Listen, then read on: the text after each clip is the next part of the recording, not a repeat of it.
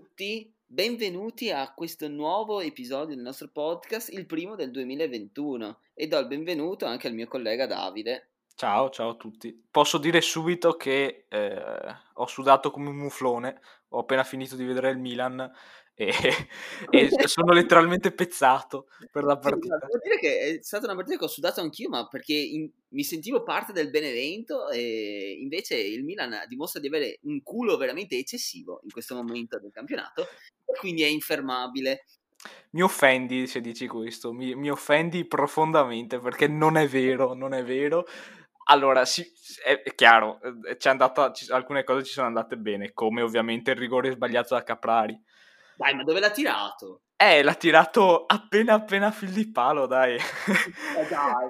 Ma di cosa stiamo parlando?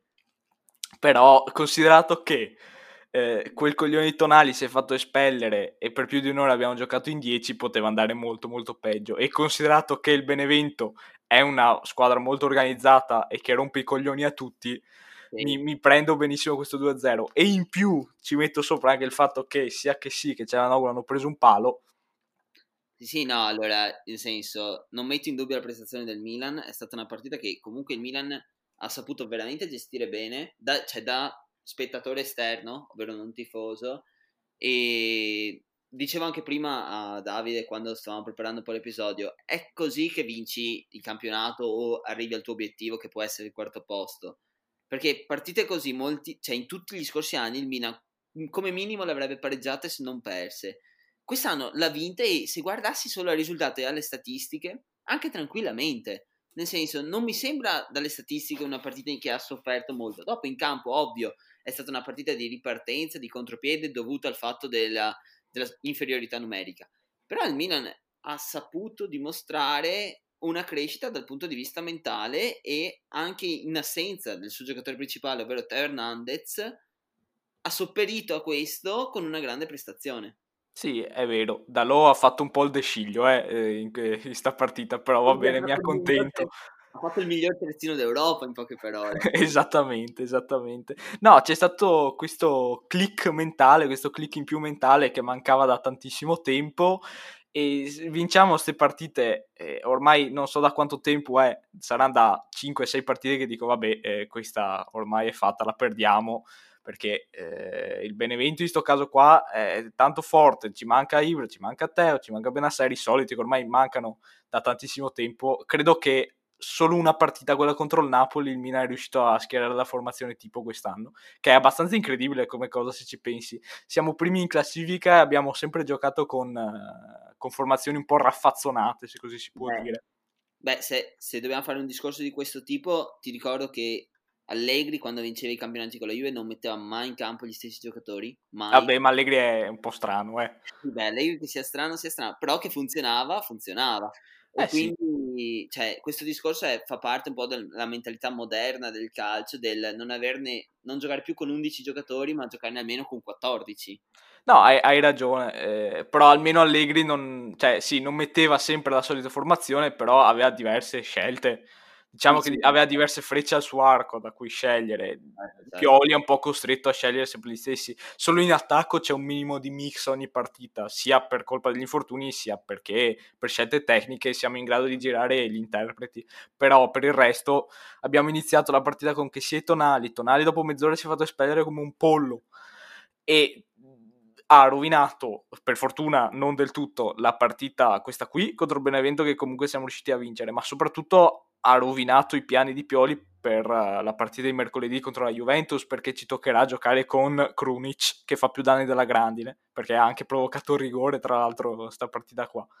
Eh, la partita contro la Juve di mercoledì sarà una partita interessante per il Milan perché ovviamente mancherà Ibra, mancherà ancora Benasser, tornerà sì. Hernandez e dalla squalifica, però sarà una partita interessante perché probabilmente il Milan parte favorito più o meno, sì. Da quant'è che non lo dicevamo? Cioè, nel senso, mi ritrovo a dire che il Milan parte favorito e non, non me ne capacito neanche quando lo dico, ma non perché io sia tifoso della Juve e quindi debba essere la Juve favorita. No, cioè proprio la Juve gioca male, il Milan gioca bene, la Juve non fa risultati, il Milan sì, e quindi se devo dire chi vince mercoledì dico il Milan. Poi dopo magari non succede e la Juve vincerà. Ma se dovessi scommettere un euro, scommetterei sul Milan. È una partita molto molto interessante, anche perché eh, consideriamo che la striscia vincente che ormai dura da quasi un anno è partita proprio contro la Juve, se ci pensi. Yeah. Era una Juve totalmente diversa, c'era ancora Sarri, sembrano passati 22 anni da quando c'era Sarri che fumava in panchina. E tra l'altro 4 a 2 dallo 0 a 2, se, non so se ti ricordi, molto sì, bella come partita. La partita mi ricordo il bellissimo gol di Adriano Rabiot Ah sì, sì, sì. C'è un gol clamoroso facendo 60 metri palla al piede e dopo però mi ricordo anche un blackout totale della difesa della Juve. Sì, tra... Alexandro che fa quell'erroraccio. Vabbè, ma quello è il meno perché vabbè ormai era una partita andata. Ma c'era Bonucci inguardabile, mi ricordo lui che guarda letteralmente che si inserirsi sul gol e cioè veramente a, a un anno dopo sembra di ritrovarsi nella stessa situazione sì. ovvero con eh, la Juve con grossi problemi, mentre col Milan eh, in formissimo. Bonucci, tra l'altro, giocatore un po' particolare, così piccola parentesi, eh, quando gioca bene eh, è quasi sempre il migliore della Juve, perché è in grado di difendere bene, fa anche un po' il regista difensivo, se così possiamo chiamarlo, però quando gioca male, cioè in quelle giornate no, in cui neanche riesce a girarsi, che casca in terra, la Juve prende dai tre i gol in su, perché anche con la Fiorentina Bonucci ha giocato malissimo, è forse stato il peggiore, se ci allora, pensi. Bonucci, quando la Juve gioca bene è uno dei migliori, quando la Juve gioca male è il peggiore. cioè, non ci sono vie di mezzo nelle partite di Bonucci. E quando la Juve gioca bene, il, la, la, il sistema difensivo della Juve riesce a reggere bene Bonucci, perché Bonucci ha dei problemi evidenti in marcatura. E quando la, la partita gira, i delict e i terzini riescono a coprire queste lacune. Quando invece la partita gira male, il delict da solo non può marcare due attaccanti, perché poveretto sarà forte quanto vuoi, però non lo può fare. E no. Bonucci in questo momento non riesce a dare quelle prestazioni difensive che dava una volta, soprattutto ai tempi della, vabbè, della BBC. Questo mi fa pensare che Bonucci debba andare un po' fuori dai coglioni, nel senso un po' meno in campo, perché bis- c'è bisogno di qualcuno che non solo sia un regista arretato, che Bonucci ovviamente in quell'ambito specifico è il migliore in Europa, ma che sappia fottutamente difendere. E la Juve, vabbè, ha, ha Demiral che secondo me potrebbe essere tranquillamente il compagno ideale di Delict, però deve anche pensare un po' al futuro di questo ruolo, perché Chiellini e Bonucci hanno i loro anni e quindi c'è bisogno di qualcun altro. Sì, hai ragione. È anche un po' difficile pensare a un vero erede, un onorevole erede per Bonucci, perché anche se tu andassi a vedere adesso, se, se la Juve avesse a disposizione 50 milioni da spendere in, solta- in difesa, eh, lasciando stare il periodo storico in cui nessuno ha 50 milioni per no, spendere no, in generale, zero zero, chi è che puoi andare a prendere in Europa che ti fa lo stesso lavoro di Bonucci? È difficile. Ma sì, assolutamente, è un discorso molto complicato perché i difensori sono notoriamente un, gio- un, tipo di giocatore che ha una maturità tarda. Nel senso, eh, non è come quegli attaccanti che molto giovani riescono a sbocciare. Con sì. i difensori è molto più complicato che in età, in età giovanile riescono a essere dominanti in difesa. E quindi comunque dovresti andare a spendere per un giocatore che va per i 30 probabilmente, e se non sono 30 sono 27. Eh sì, sì, sì, sì. D'Elite è un'eccezione in questo caso qua. Perché... D'Elite è l'eccezione che conferma la regola. Esatto. E certamente è uno dei migliori difensori d'Europa, però certamente ha da crescere ancora molto e si vede. Sì, beh, Van Dyke che è un 91 se non sbaglio. Quando è eh, maturato Van Dyke? Van Dyke è andato nel 2018 al Liverpool per quella cifra enorme che vabbè nessuno si, si, si aspettava, però Van Dyke aveva 27 anni quando esatto. è andato al Liverpool. E adesso ne parliamo tutti come il miglior difensore d'Europa. Quando è andato al Liverpool prendevamo tutti per il culo il Liverpool perché aveva speso una valangata di soldi dal Southampton per prendere uno scampato di casa. Esatto, hai ragione. Detto questo, Bonucci è MVP contro il Milan mercoledì, sicuramente. Gol dell'ex un'altra volta. Esatto e quindi sarà una partita interessante. Ci tengo, ritornando al nostro discorso di partenza su Milan Benevento, a spendere due parole per il Benevento. Sì. Ne abbiamo già parlato bene nell'ultimo episodio del nostro podcast, in cui avevamo analizzato come il Benevento ci stesse sorprendendo in questo campionato. Ha ottenuto diversi punti contro squadre importanti, noi in primis della Juve abbiamo regalato un punto al Benevento, però mi, mi sorprende proprio la, la solidità della squadra. Certo, le individualità sono quello che sono cioè Monti Po ragazzi non è da Serie A, mi dispiace, io gli voglio un gran bene, però non può giocare in Serie A e stasera si è visto. Però comunque, cioè, è una squadra con i coglioni, una squadra che io non vorrei affrontare, cioè, veramente la eviterei. No, hai assolutamente ragione perché se guardi la formazione del tipo, tipo del Benevento ti rendi conto che i nomi sono veramente quello che sono perché o sono scarti di neanche grandi squadre perché Caprari è uno, scarto, uno scarto della Sampdoria e la Sampdoria ha fatto fatica quasi a salvarsi negli ultimi anni esatto. c'hai il fratello Insigne e il fratello stupido c'hai la Padula che vabbè basta dire la Padula e mi metto a ridere per il resto, eh, Glick, che è ormai un poveraccio, e va bene così, è, è, è, il fantasma di quello che era.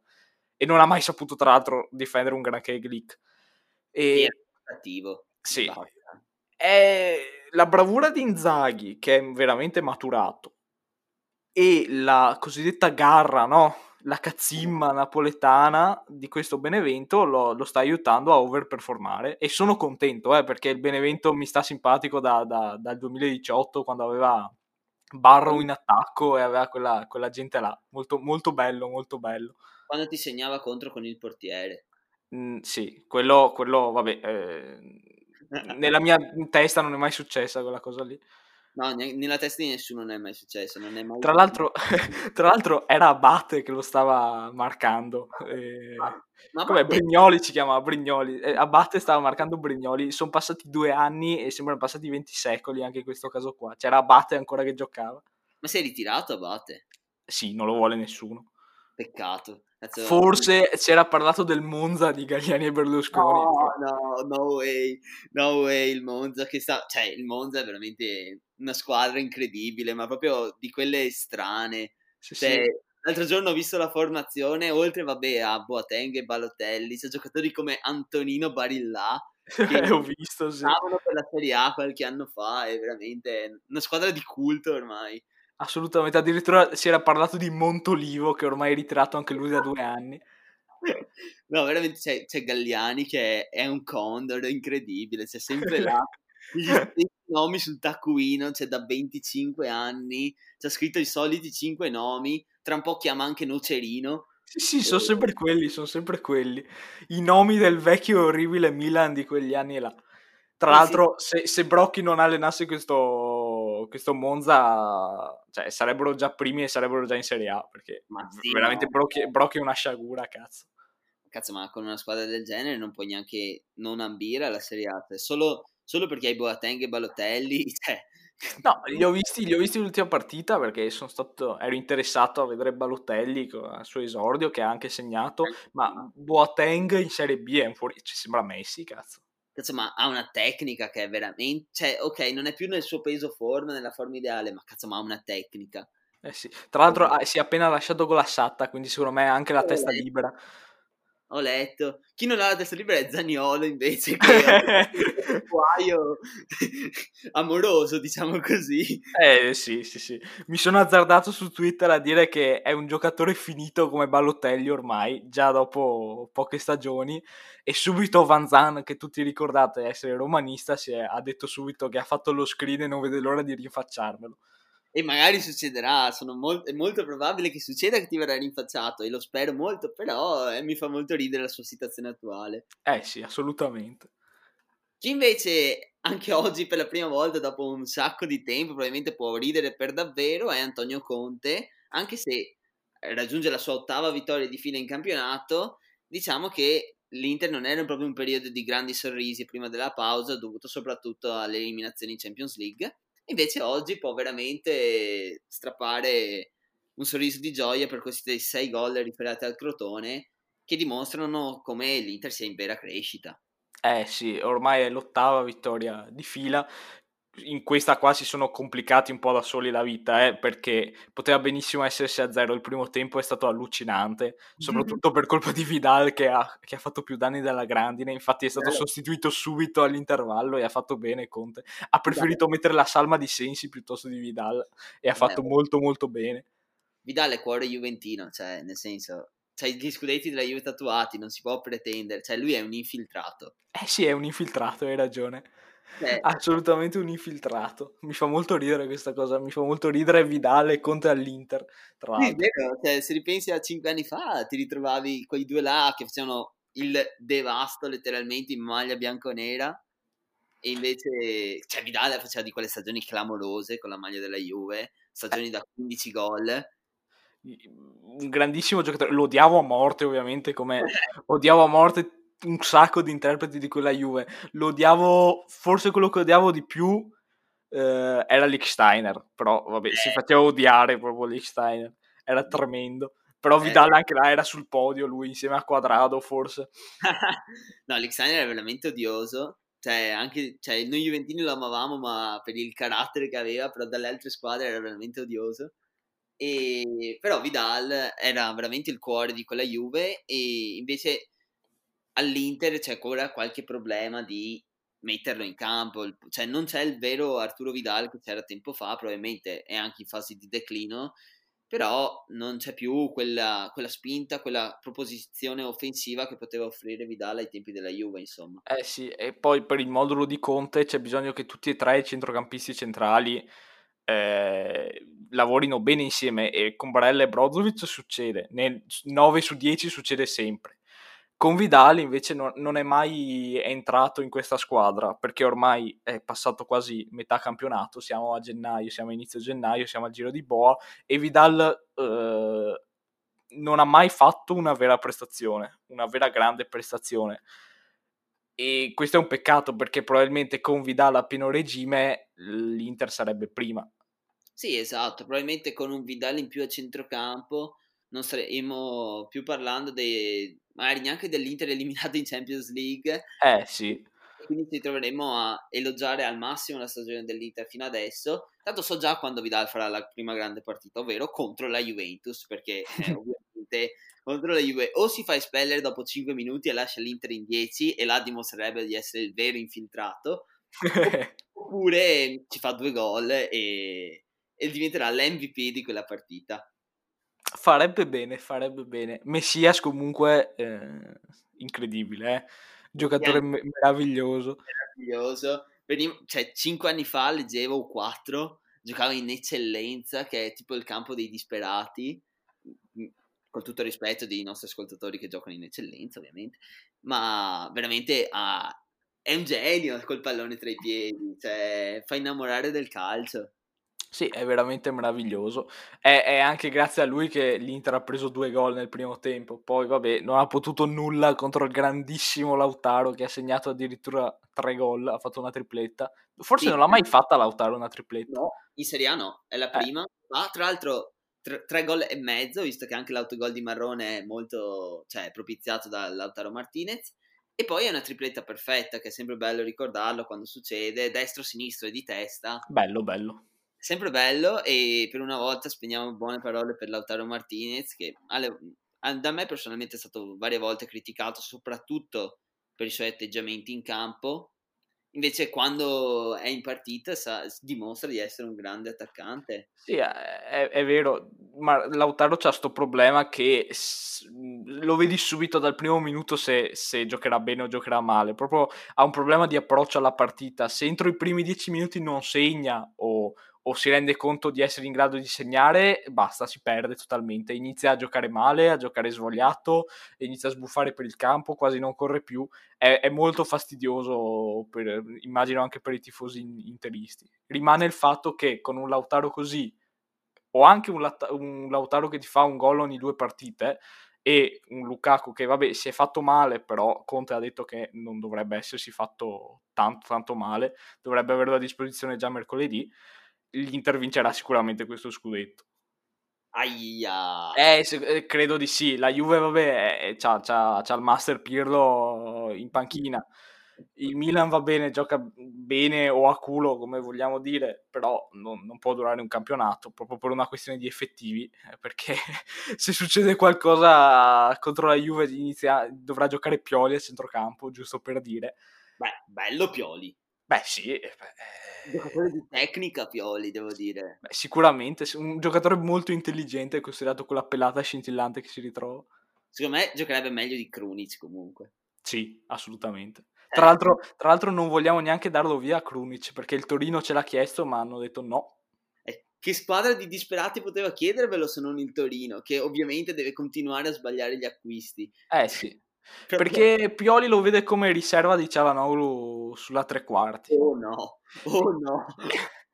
Oh no, mi fa molta paura Krunic sulla tre quarti. Fa, fa, molta molta paura. È ancora peggio nei due in mediana, eh? però in generale Krunic non è un gran giocatore. L'unico lato positivo che ha è che eh, sa fare la riserva, nel senso che sta zitto e ent- quando entra in campo si impegna, almeno quello. Poi i limiti e prende poco, ci sono. E prende poco di stipendio, quindi... Eh, tra l'altro, tra l'altro.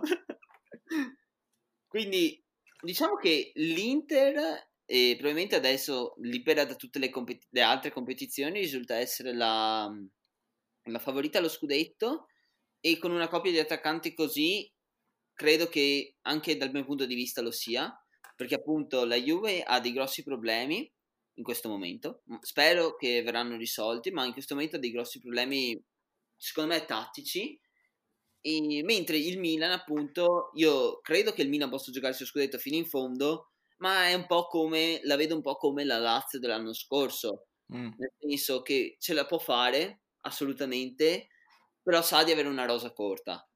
E quindi sa che a fine anno cioè, deve veramente girare tutto bene da, da, da qua in avanti al Milan con gli infortuni, le squalifiche e tutto, perché sennò si ritrova senza uomini. Sì, potrebbe guarda se vinciamo lo scudetto lo vinciamo come la prima Juve di Conte. Esatto che nessuno si aspetta eh, l'ultimo campionato finiti settimi anche il Milan tra l'altro è finito settimo eh, l'anno scorso e nessuno si aspetta prima o seconda per tanto tanto tempo no ma adesso crolla adesso crolla adesso crolla è andato a finire che il Conte l'ha vinto quello scudetto là. Pioli potrebbe intraprendere la stessa strada sì, sarà, sarà, comunque un campionato deciso al photo finish, nel senso non sarà, non sarà un campionato che una squadra prende e dominerà dal mio punto di vista, sarà un campionato che si deciderà alle ultime 4-3 giornate. Beh, eh, sarebbe da quant'è? Da, forse dal, dal 2018, dal Napoli, dall'ultimo Napoli-Sarre, che non abbiamo un campionato che, che si decide alle ultime giornate che poi anche quel campionato là, cioè, siamo arrivate tanto vicine Juve e Napoli, ma perché la Juve ha mollato alla fine, a scudetto raggiunto, perché qua, una volta che aveva battuto il Napoli nello scontro diretto aveva veramente un vantaggio clamoroso, cioè clamoroso, di sicurezza, diciamo così. Sì. Però non era forse il campionato quello in cui Koulibaly al novantesimo segna di testa e poi Sarri lo perde il campionato perché perdono 3-0 contro la Fiorentina? Sì, sì, quello è, sì, sì, certo, però intendevo che come il Napoli, diciamo, che ha questa cosa che gli sconti diretti con la Juve mandano, mandano in tilt la squadra. Sì. Come è successo con Zazza al tempo, ormai cosa, quattro anni fa, anche con la Juve ha, ha, vinto con lo scontro diretto, ma dopo si è completamente bloccato. Mi era espresso male in precedenza, volevo intendere che proprio non ha saputo reggere la pressione del ho battuto la Juve e adesso posso lottare veramente per lo scudetto. Sì, ci sono molte storie tra l'altro di, quella, di quel pomeriggio in albergo a Firenze del Napoli che molti diciamo eh, dicendo e non dicendo hanno fatto intendere che quella squadra l'ha perso quel pomeriggio là, lo scudetto, essendo eh, diciamo, hanno, hanno, giocato contro la Fiorentina a testa troppo libera e non in senso positivo ma in senso molto negativo. Cioè abbiamo battuto la Juve, adesso è fatta, possiamo farcela e invece no.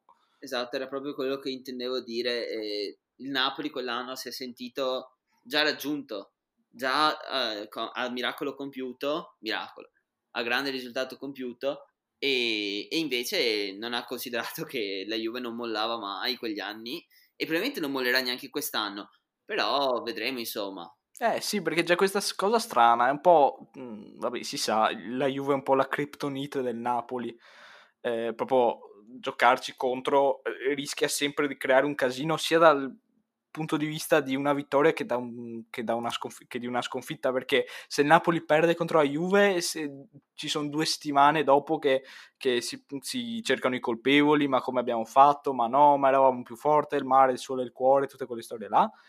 E, e se, si, se, si, vince eh, si, si, rischia comunque di creare una situazione negativa perché ok abbiamo vinto contro la Juve adesso vinciamo il campionato e invece non è vero. Esatto Mentre se, come, il Nap- come la Juve è la criptonite del Napoli, la Fiorentina è la criptonite della Juve perché minchia, è veramente una squadrazza da affrontare per noi. Io se vado a vederla, come lo dicevo al scorso podcast, io con la Fiorentina non voglio più giocarci. Spero, spero che retrocedano, cioè davvero, io spero che retrocedano. Perché... Ma guarda, se lo meriterebbero in ogni caso. Guarda, tra loro e il Genoa non so chi se lo meriterebbe di più di andare giù, ma veramente. Invece chi una partita bellissima di oggi pomeriggio, almeno per una squadra, è quella tra Atalanta e Sassuolo. Sì. È stata una partita clamorosa per come l'ha giocata l'Atalanta. Eh, sembrava l'Atalanta dell'anno scorso, con Ilicic ai suoi massimi che faceva le triplette da centrocampo. Perché hanno veramente giocato molto molto bene, sembra, hanno ripreso tutti quella forma fisica che gli mancava un po' in questo inizio di stagione. Zapata è tornato a segnare, cosa non scontata considerato anche il suo inizio di stagione. Ha segnato Pessina, incredibilmente, ha, ha segnato Gosens e Muriel ho visto che è tipo terzo in classifica all time di tutta la Serie A di gol fatti eh, partendo dalla panchina se non sbaglio, perché è il suo diciannovesimo, davanti c'è Pazzini che è ventiduesimo, ve- cioè che ha 20 gol, e un altro che in questo momento non mi ricordo, ma è molto bella come statistica. Ah, ma Muriel è clamoroso perché veramente ogni volta che viene chiamato in causa butta dentro, o almeno così sembra, cioè è veramente di una costanza nel subentrare e segnare che non ho mai visto da nessuno ed è veramente un grande. E mentre invece Ilicic è letteralmente un poeta quando ha il pallone tra i piedi. Sì, tra l'altro pensa se Muriel mantenesse questa costanza anche a tavola eh, con le diete, sarebbe meraviglioso. Sarebbe il nuovo Messi. Sì, sì, ma veramente. E, no, per quanto riguarda Ilicic è, è, è, è, mistico come giocatore in campo, non so come spiegarlo, è molto strano, sembra ha un'attrazione è proprio i, i giocatori avversari hanno un'attrazione verso di lui molto particolare. Quando ha lui il pallone tra i piedi, sembra sempre che possa nascere qualcosa di meraviglioso, che sia un gol, un assist o un'apertura. E, e l'Atalanta svolta totalmente con Ilicic uh, in questa forma qua. Ilicic ha una sorta di aura magica attorno a sé che veramente, cioè, che se l'è creata da solo ovviamente, perché quando fai determinate cose e quando ottieni determinati risultati anche personali, è ovvio che tu diventi un giocatore di un livello top. Però non tutti i giocatori di livello top sanno dare la stessa magia con il pallone che dà Josip Ilicic in questo momento ed è veramente uno dei giocatori più belli secondo me da vedere. Sì, è un po' oltre al fatto che la narrativa di Ilicic è sempre stata quella del giocatore estremamente discontinuo che prima al Palermo e alla Fiorentina poi faceva una partita buona che magari ti segnava di sinistra da, da fuori aria, faceva l'Eurogol e poi stava in panchina tre, tre mesi perché si comportava male o non aveva voglia o basta, si dimenticava come giocare. E invece l'Atalanta è rinato, che è una cosa meravigliosa. Sì, eh, l'Atalanta è veramente un giocatore cioè, da livello europeo che secondo me un'occasione più alta dell'Atalanta se ne meriterebbe nella sua carriera. Anche se prendesse dall'Atalanta, andasse via e facesse schifo, a me non importerebbe, però si meriterebbe una maglia pesante da poter appendere in camera sua per tutta la sua vita. No, sarebbe, sarebbe bello vedere quell'Ilicic là dal, da gennaio a marzo scorso, che quasi si meritava il pallone d'oro, perché era veramente a quei livelli là. Vederlo in una squadra eh, più grande, ma anche in Serie A, eh, vederlo, non so, all'Inter, al Milan, quello che volete, sarebbe meraviglioso. Sarebbe un, fi- un fine di carriera dignitoso. Potrebbero, Digno, potrebbero comprarlo al Real Madrid al posto di quel ciccione di Eden Hazard. Eh no, quanto bello sarebbe con la maglia dei Blancos, Josip Ilicic. Uh, sarebbe, sarebbe, molto sarebbe strano, sarebbe antiestetico in senso positivo, cioè non te lo aspetti e quindi eh, lo guardi e dici ah che bello. Che bello, io, cioè, io mi immagino già l'attacco del Real Madrid, Asensio, Ilicic, Benzema, cioè una cosa veramente mistica con due giocatori di classe pura come Asensio e Ilicic e la, e la, prima punta probabilmente con la maggior stoffa e il maggior calibro che c'è in giro in questo momento, oltre sì. alle Lewandowski ovviamente. Vabbè, chiaro, 150 gol in una stagione in tre probabilmente. Sì, sarebbero bellissimi in Liga tutti e tre probabilmente, se tutti e tre stessi stanno bene, tra l'altro ho tirato fuori Asensio proprio perché ieri è tornato per la mia gioia e l'ho visto giocare di nuovo ai suoi livelli a segnare, veramente un giocatore che, che il Real Madrid non, pot- non, può permettersi di tenere fuori dal mio eh punto no. di vista. Eh, si era un po' perso Asensio, però data anche la giovane età può essere normale in un, cl- in un club come Real Madrid. E la rottura del crociato ovviamente gli ha fatto Eh beh, perdere una chiaro. stagione intera e quindi è stata una gran perdita sia per lui come giocatore che per il Real Madrid stesso. Però se torna a quello della finale di Cardiff, Ah beh, sì, eh, fa tutti contenti, fa tutti Vero? contenti. tutti, tutti, quasi tutti. Quasi tutti, quasi, quasi. Comunque, io direi che questa giornata di Serie A è, molto tranquilla, nel senso le big hanno fatto loro mh, dal mio punto di vista e questo dimostra come la Serie A stia, diciamo, diventando un campionato più equilibrato al vertice, perché non ci sono più quelle squadre che perdono così tanti punti in partite del cavolo, ma tutte le squadre che puntano allo scudetto o alla zona Champions riescono a portare a casa le partite.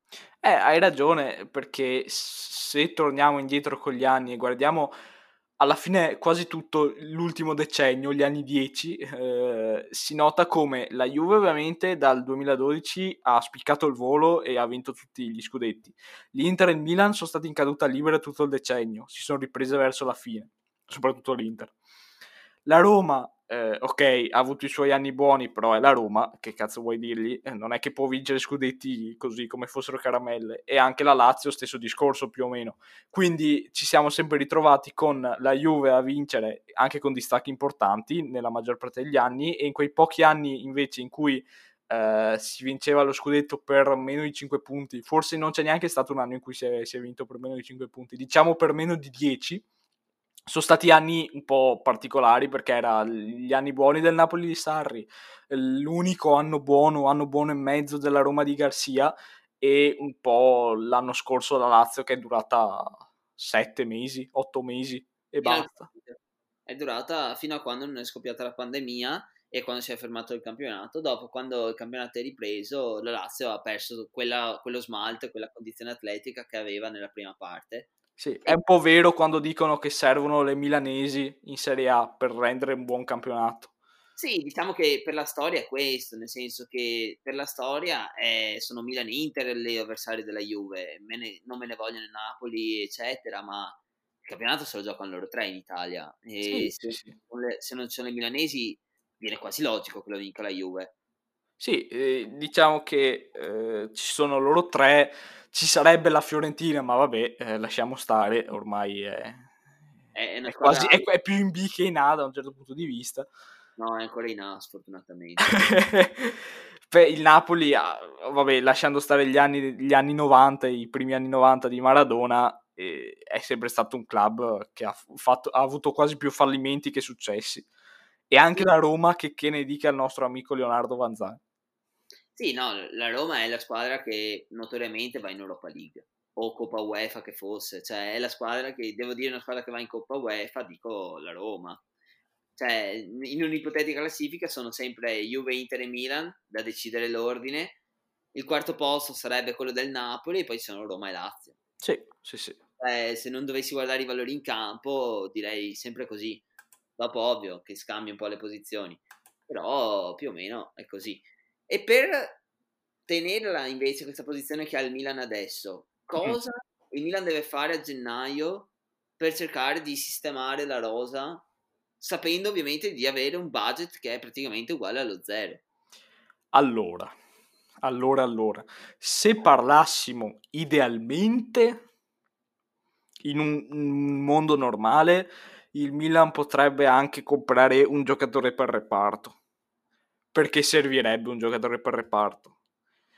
Certamente. Purtroppo non è così, purtroppo non è così e bisogna arrangiarsi, bisogna tirare sulla squadra quei pochi soldi, quei pochi soldini, zoldini come dice Conte ogni tanto e, e ovviamente la società ha puntato uh, su un difensore e su un centrocampista, ovviamente giovani perché si deve spendere poco e per la politica di Elliott deve essere così e va anche bene considerati i mercati del Milan degli ultimi anni, io sono più che contento di prendere giocatori giovani.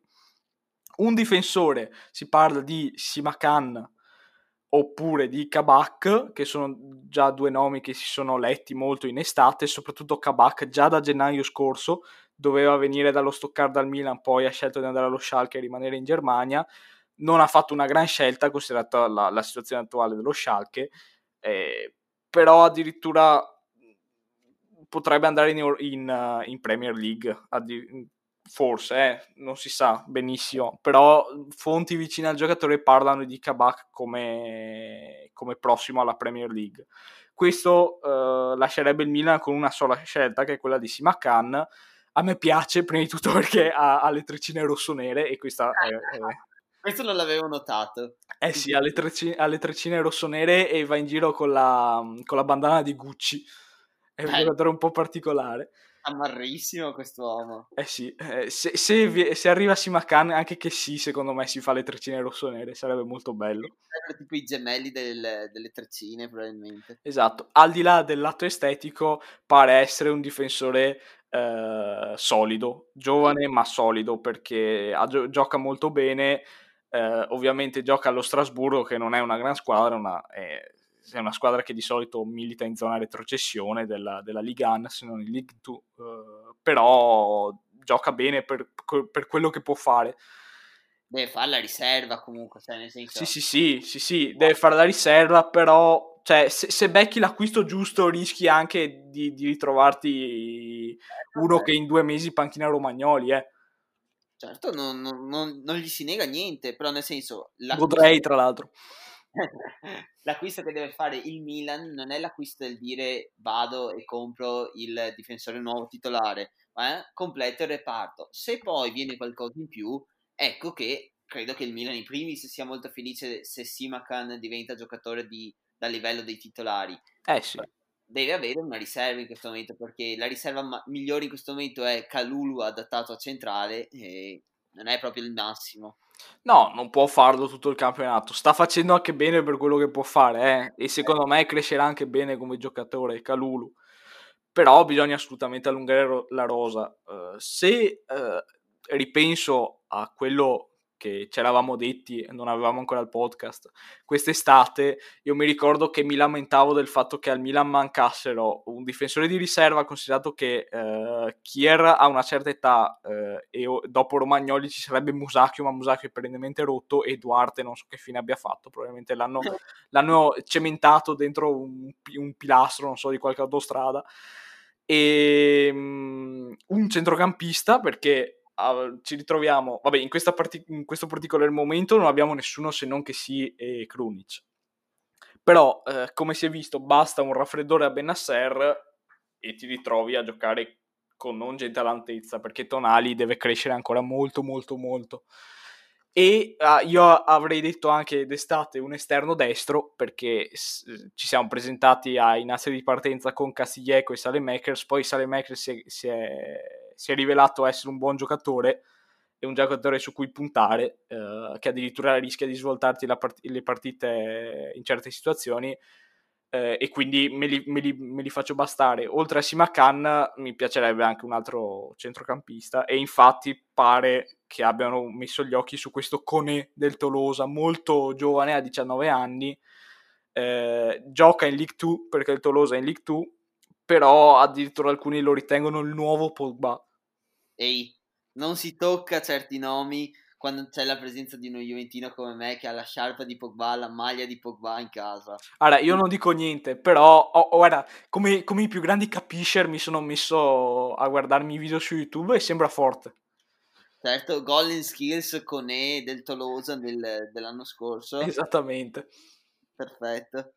No, allora, per quanto riguarda invece, visto che hai citato Pogba, per quanto riguarda invece la Juve, e Pogba è uno di quei nomi che torna ciclicamente nel mercato Juve perché allora, che voglia andare via dal Manchester United, questo è stato appurato, l'ha detto anche la Iola, e quindi eh, quello è sicuro. Che venga la Juve molto meno, visto il budget che ha la Juventus da spendere in questo mercato, che è zero. O... Sì, sì, sì. Eh, beh, tutti alla fine è zero.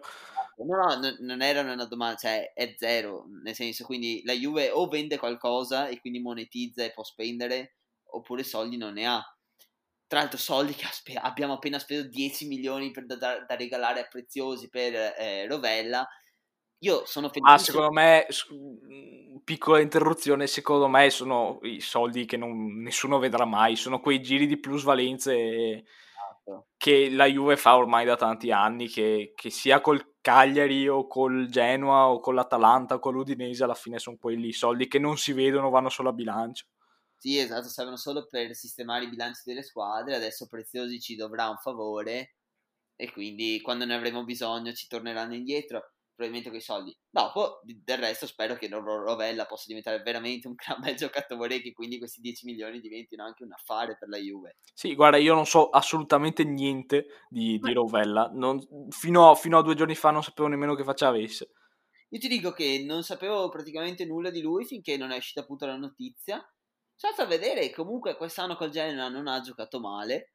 Ha fatto qualche partita in campionato per quanto sia in una squadraccia come il Genoa, non ha fatto delle brutte prestazioni, deve crescere, è un classe 2001, però chissà che magari non possa diventare un buon centrocampista, insomma. Beh, non sarebbe male. E soprattutto in, in termini nazionali, ovviamente. Figurati se auguro alla Juve di trovare una piccola gemma. Sì, no, infatti, figurati, però per la nazionale, a parte che in nazionale abbiamo il miglior centrocampista d'Europa in questo momento nella nazionale italiana, che è Zaccagni. Che eh sì, chiaro, chiaro non può essere toccato in questo momento dalla nazionale. Sì, sì, è giusto dedicare quel, quei 30 secondi per dire che Zaccagni deve essere titolare agli europei inamovibile. Sì, se continua così, sì. Cioè, no, se... non importa, ormai sono innamorato, deve giocare. non si può più privarsi di, di Zaccagni all'europeo. Esatto. Comunque, eh, la Juve ha bisogno anche di un vero acquisto, che è quello di una punta di riserva di Morata, anche stasera, cioè ieri sera contro l'Udinese, per voi che l'ascoltate, eh, è mancato Alvaro in quanto infortuna- lieve infortunato. Sì, così e... sembra, sembra, morto, tra l'altro, dice no. ne è mancato Alvaro. Sì, no, è vero, ha avuto un lieve infortunio, dovrebbe tornare già contro il Milan. E Maledetto. Però... No, no, no, contro il Milan tornerà. Ma tanto contro il Milan la decide di Bala. Se la decide per la Juve, se la Juve vince la decide di Bala. Bala che ha chiesto, vuole, che gli è stato offerto il rinnovo, 10 milioni eh, sembra essere la proposta della Juve. Io spero Dio che non rompa ancora le palle e li accetti perché sono veramente già tantissimi soldi e non ne voglia ancora di più perché sennò veramente... Sì, ho visto, ho, ho visto che ne chiede 15, io non capisco cosa abbia in quella testa per dire eh, dopo l'ultimo anno ok eh, no non voglio questi 10 milioni dalla squadra che ha puntato su di me da quando ho 21 anni e ne voglio 15 se non me ne vado da qualche parte che non si sa neanche dove, eh, perché nessuno ha, ha, i soldi per prendere di bala se non con uno scambio. Sì, esatto, quindi non so veramente, cioè alla fine sono abbastanza convinto che rinnoverà, però deve farlo anche per una tranquillità per lui stesso, ecco, perché probabilmente è quella che gli manca in questo momento anche nel, nel giocare e si vede. Non è il Dybala tranquillo e spensierato degli altri anni, che faceva magia in campo, mentre quest'anno è un giocatore in crisi, veramente eh in crisi. Eh sì, è vero. Guarda, io lo dico adesso, scambio Hazard di Bala con Real Madrid, no, con io... Hazard che rinasce a Torino, considerato anche un po' il livello della Serie A, e, e di Bala che, che fa faville al Real. Con quel giocatore totalmente fuori forma, ma fuori forma proprio nel senso di fi- forma, forma fisica che è Eden Hazard, no ti prego, sono troppo innamorato di Dybala per privarmene per uno come Eden Hazard. Ha proprio il culone Hazard ormai. Momento sì, è allucinante Hazard. Come è allucinante il fatto che legga ancora Iorente accostato alla maglia della Juve, vi prego no, cioè non so se Paratici si ricorda com'era Iorente, ma non si muoveva in campo. Beh, ha fatto il suo nei suoi anni alla Juve, io me lo ricordo positivamente da esterno. Sì, ma eh, perché stava fermo in area e aspettava i cross. Punto. Beh, ma forse gli serve a, a, alla Juve un giocatore in grado di giocare spalle alla porta. Ma piuttosto compriamo Pavoletti, che ha un po' più di tecnica almeno. Cioè. Eh, eh, allora, avresti ragione da un certo punto di vista, però secondo me, eh, vabbè, Morata è partito molto bene questa stagione e sembra rinato dal punto di vista realizzativo, ovviamente che è la cosa che, che salta più all'occhio però anche a livello proprio tecnico di uh, tenuta di palla sulla tre quarti, spalle alla porta con Ronaldo che gli gira intorno, ha fatto un bel lavoro in questi mesi qua. Sì, assolutamente. assolutamente. Se, devi, se, devi, pensare di prendere una punta di riserva con le stesse caratteristiche, eh, queste ultime ovviamente, perché non credo che Iorente segnerà mai più. Eh, Iorente appunto può esserlo, non è, non è, più lo Iorente di qualche anno fa, eh, ma neanche di due anni fa col Tottenham, eh. però può farlo lui. Pavoletti secondo me non ha il fisico per farlo. Sì, sì, no, infatti, assolutamente, mentre intanto ti segnalo, mio caro Davide, che l'Udinese passa in vantaggio contro la Juventus. Sì, mi è appena arrivata la notifica, ho un bel sorriso a 32 denti. Te lo, te lo dico più che altro perché era un nome di quelli sempre caldi sul mercato, che è quello di Rodrigo De Paul. Ah. E ovviamente si pensa sempre a dove possa andare a finire e tra noi, tra le varie opzioni c'era proprio la Juventus che qualcuno a centrocampo si spera prenda sempre ma non prende mai niente e invece sembrava essere più vicino all'Inter però eh, mi sa che andrà all'Inter. Mi sa sì. proprio che andrà all'Inter. Anche secondo me, anche perché l'Inter è in procinto di scambiare il suo centrocampista probabilmente più forte, ma meno capito, ovvero Christian Eriksen. Eh sì, eh, hai ragione. Eh, se, allora, negli ultimi giorni sembrava fatta col PSG per Paredes. Sì, che comunque secondo me non, non, sarebbe stata una mossa molto intelligente. Perché se Conte vede Paredes ci spara. Perché è, è Paredes è un altro che, che, corre come Eriksen, cioè mai. Perché a Empoli è, è Paredes è uno che, che, è tipo, non so, è un 25enne che, che corre come un cinquantenne perché neanche, me lo ricordo, neanche a Empoli si metteva a correre, neanche quei pochi mesi che è stato la Roma. Figurati adesso, dopo essere stato ormai un anno, o forse anche un anno e mezzo, al PSG, che è una squadra che deprime i giocatori a prescindere, diventano tutti rincoglioniti al PSG. Sì, diciamo Sarebbe che... uno scambio del cazzo, secondo me. Sì, diciamo che poi ovviamente il PSG sta cercando di sfruttare l'occasione, perché ovviamente non si può lasciare libero uno come Eriksen. Intanto gol annullato a Rodrigo De Paul per fallo di mano e ah. quindi si ritorna sullo 0-0 e, e Christian Eriksen però che non sembra essere proprio nelle grazie di Pocettino nel senso campionissimo ma che Pocettino non probabilmente neanche rivorrebbe del tutto eh no perché pare detto da Di Marzio e quindi non una puttanata almeno sembra che Pocettino non lo consideri un giocatore da grandi partite sì, che mi sembra veramente un'affermazione forte nei confronti di uno come Christian Eriksen. Eh, non lo so, forse l'unico metro di giudizio che si può dare a Eriksen riguardo questa cosa qua è il fatto che eh, due anni fa che il Tottenham con lui eh, titolare è andato in, in, finale di Champions, poi persa, vabbè, però comunque è andato in finale di Champions giocando molto bene. Forse Eriksen era quello che si vedeva meno in campo tra i suoi top, perché eh, si ricorda ovviamente vabbè, il gol di Lucas contro l'Ajax che, che, li fa passare, si ricordano i grandi gol di Kane e le grandi sgruppate di Son, però forse Eriksen era quello tra i top che era brillato meno. Sì, è vero che probabilmente quell'anno là del Tottenham eh, Christian Eriksen sì, giocava bene perché, innega- perché quando arrivi in finale di Champions vuol dire che tutti giocano bene, ma tra lui e Delle Alli erano quelli che brillavano un po' meno probabilmente ecco, in quel Tottenham. Eh, sì. Però diciamo che da qui al dire che non lo voglio nella mia squadra, cavolo, cioè io Christian Eriksen lo prenderei ovunque. Tra l'altro, cosa che non c'entra niente, scusa, ma eh, scorrendo Twitter con la mia mano sinistra, eh, sono, to- sono, arrivato a un tweet di Di Marzio del 10 gennaio scorso, che è il giorno in cui Chier è arrivato al Milan. Certo. E uno sotto eh, ha scritto Simon Chier al Milan nel 2020, Andrea Barzagli alla Juve nel 2011. Vero? Può essere, sì, probabile. Probabilmente può essere un buon paragone questo. Eh, secondo me sì, secondo me sì. Barzagli che è arrivato alla Juve quell'anno era un giocatore finito, cioè per tutti. Giocava in Germania, giusto? Ah, al Wolfsburg, insieme a Zaccardo. Fa molto ridere. ridere. Però quando è tornato alla Juve, cazzo, è diventato veramente, probabilmente il migliore della difesa della Juve di quegli anni, il più costante quantomeno, ed era un giocatore incredibile. Sì. E, e Chiesa in questo anno ha dimostrato di essere ancora un giocatore di grande livello, vediamo quanto dura nel tempo, insomma. Sì, dai. Guarda, mi accontento anche di un paio d'anni. Esatto, anch'io mi accontenterei fossi in voi. sì, avremmo ragione, avremmo ragione, sicuramente.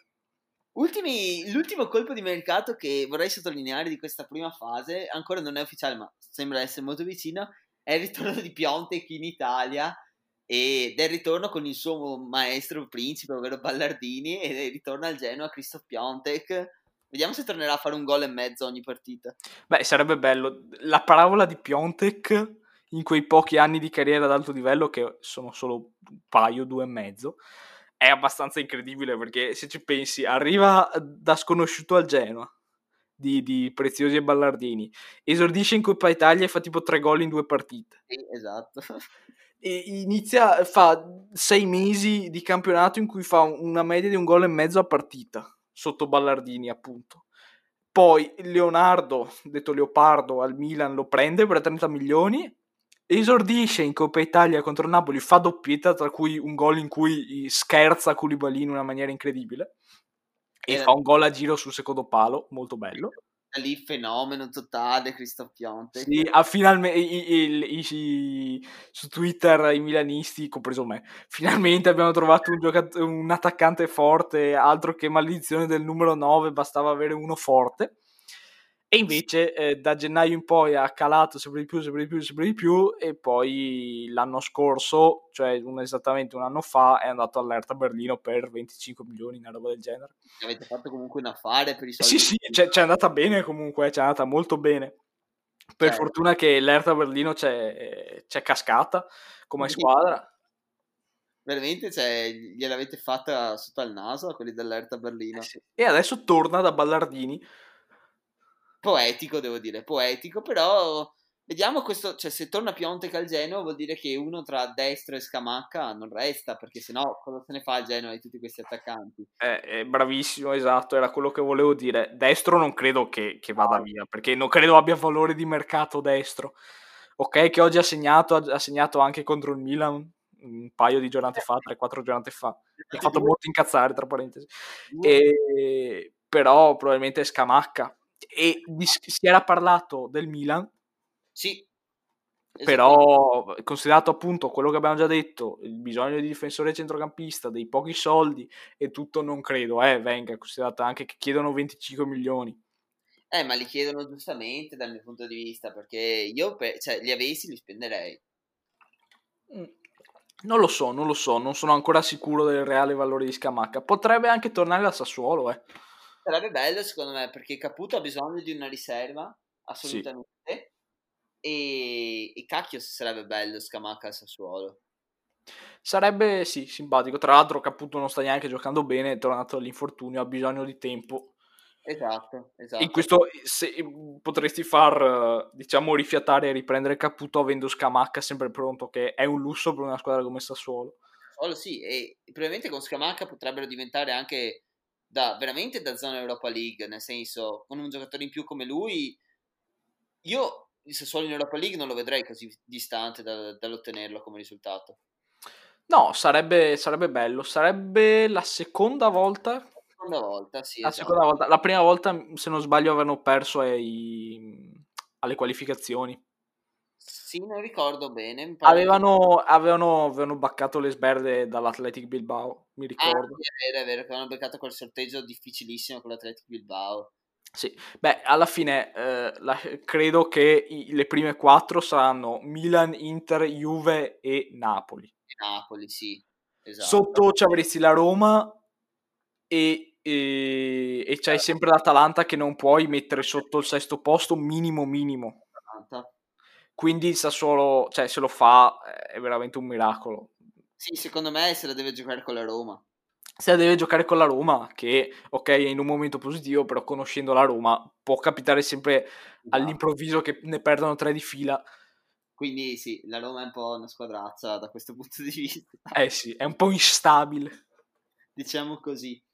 Per concludere, c'è un altro, visto che stiamo parlando di questo valzer di attaccanti, c'è un altro attaccante che sicuramente cambierà squadra, o almeno lo spera, che è Arkadiusz Milik, che sta lottando con gli avvocati per andare via da quel tugurio che è Napoli.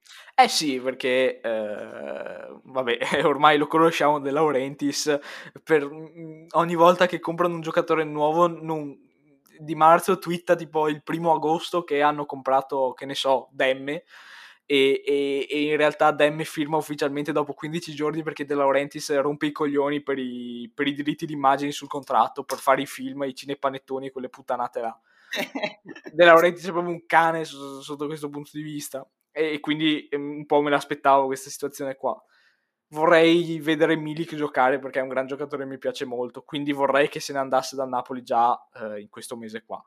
Sì, no, lo spero anch'io per lui perché davvero è un giocatore che, che ha tecnica e ha il dovere di essere titolare di una grande squadra perché se lo merita e non di essere messo in tribuna costantemente dal Napoli. Eh sì, eh sì. Dove lo vedresti? Fuori dalla Serie A, perché abbiamo, sì, ci siamo già chiesti in una puntata precedente in Serie A dove lo vedremmo. Io fuori all'Atletico Madrid. Eh, che tra l'altro è anche una delle squadre che pare interessata. Atletico Madrid perché Suarez non è eterno.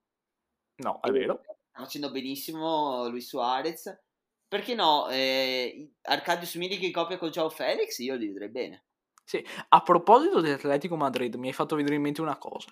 Diego Costa ha appena rescisso il contratto con l'Atletico. Sì, è vero. E la Juve cerca una punta. No, no, no, un'altra testa calda no, vi prego. A zero, accettando di fare la riserva, lo prenderesti Diego Costa? Prendo a zero piuttosto. Mm. Prendo Mandzukic.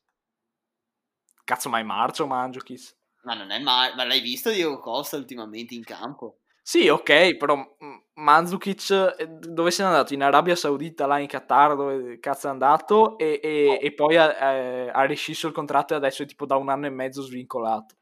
Un, un mese di, per rimetterlo in forma e dopo Mandzukic torna a essere presentabile. Ovviamente da esterno lo fate giocare. Ovviamente. esterno del 3-4-1-2 di Pirlo. Esatto. Beh, no, chissà, non lo so, sarebbe un buon giocatore forse per Pirlo. Sì, no, ne... allora, a parte Mangic che ovviamente è un giocatore abbastanza duttile là davanti, quindi potrebbe essere interessante per Pirlo. È un'occasione di mercato Diego Costa, dopo tutto dipende da quanti soldi ti chiede lui, perché ovviamente è Diego Costa, quindi il suo nome pesa e credo che meno di 4-5 milioni non ti chieda e non so se la Juve in questo momento li voglia spendere. Eh, forse anche di più considerato che non ha squadra e quindi... Esatto non spende per il cartellino la Juve. E sa benissimo che in Premier League qualcuno se lo appioppa Diego Costa. Sì, sì, un Crystal Palace a caso secondo me se lo prende. Quindi sì, sarà, è un nome interessante di questo mercato che sicuramente troverà una sistemazione e vediamo dove insomma. Diego Costa al Milan. Bello, bellissimo. No, guarda, sono a posto così. Tra lui e Ibra avrebbero fuori di quelle scazzottate. Sì, sì, sì, si prendono a testate sicuro. Bene, ragazzi, allora noi ci salutiamo. Direi che anche la nostra oretta quotidiana del lunedì l'abbiamo passata. Ci risentiamo finalmente con il nostro episodio del giovedì, di cui non vi diciamo ancora nulla. E, e quindi torniamo a pieno regime per questo 2021. Vi ringraziamo, vi ricordiamo di seguirci e quindi ci sentiamo giovedì. Ciao a tutti. Ciao a tutti, buon anno.